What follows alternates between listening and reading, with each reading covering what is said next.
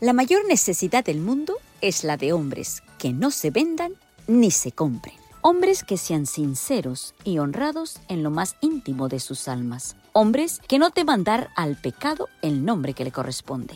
Hombres cuya conciencia sea tan leal al deber como la brújula al polo. Hombres que se mantengan de parte de la justicia aunque se desplomen los cielos. Soy Sonia Cano y te doy la bienvenida a Conflicto y Valor, meditaciones vespertinas escritas por Elena de White.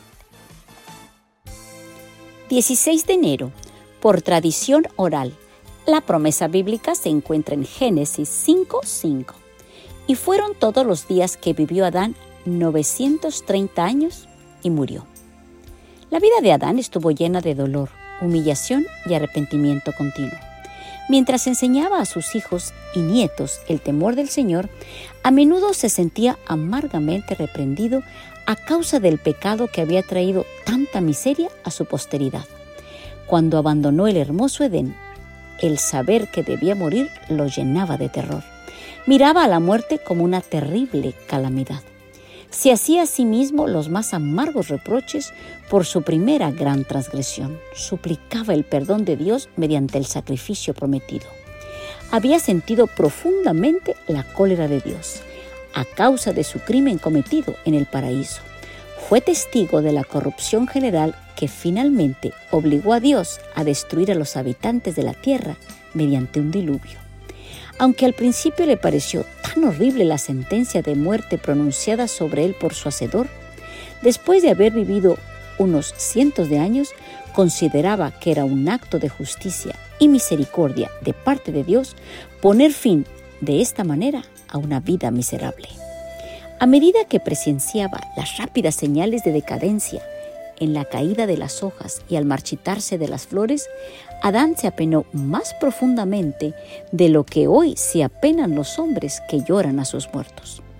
La muerte de las flores no era una causa tan grande de dolor, porque eran más efímeras y endebles.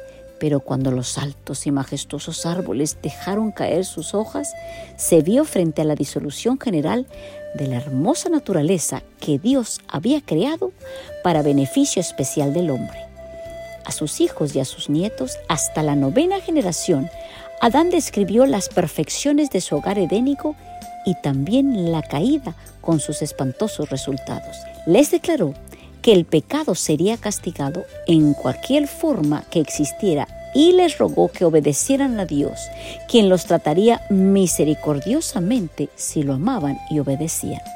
Adán se le ordenó que enseñara a sus descendientes el temor del Señor y que mediante su ejemplo de humilde obediencia los condujera a tener en alta estima las ofrendas que simbolizaban al Salvador venidero. Adán atesoró cuidadosamente lo que Dios le había revelado y lo transmitió oralmente a sus hijos y a los hijos de sus hijos.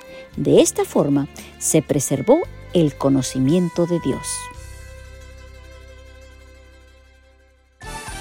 Gracias por acompañarme.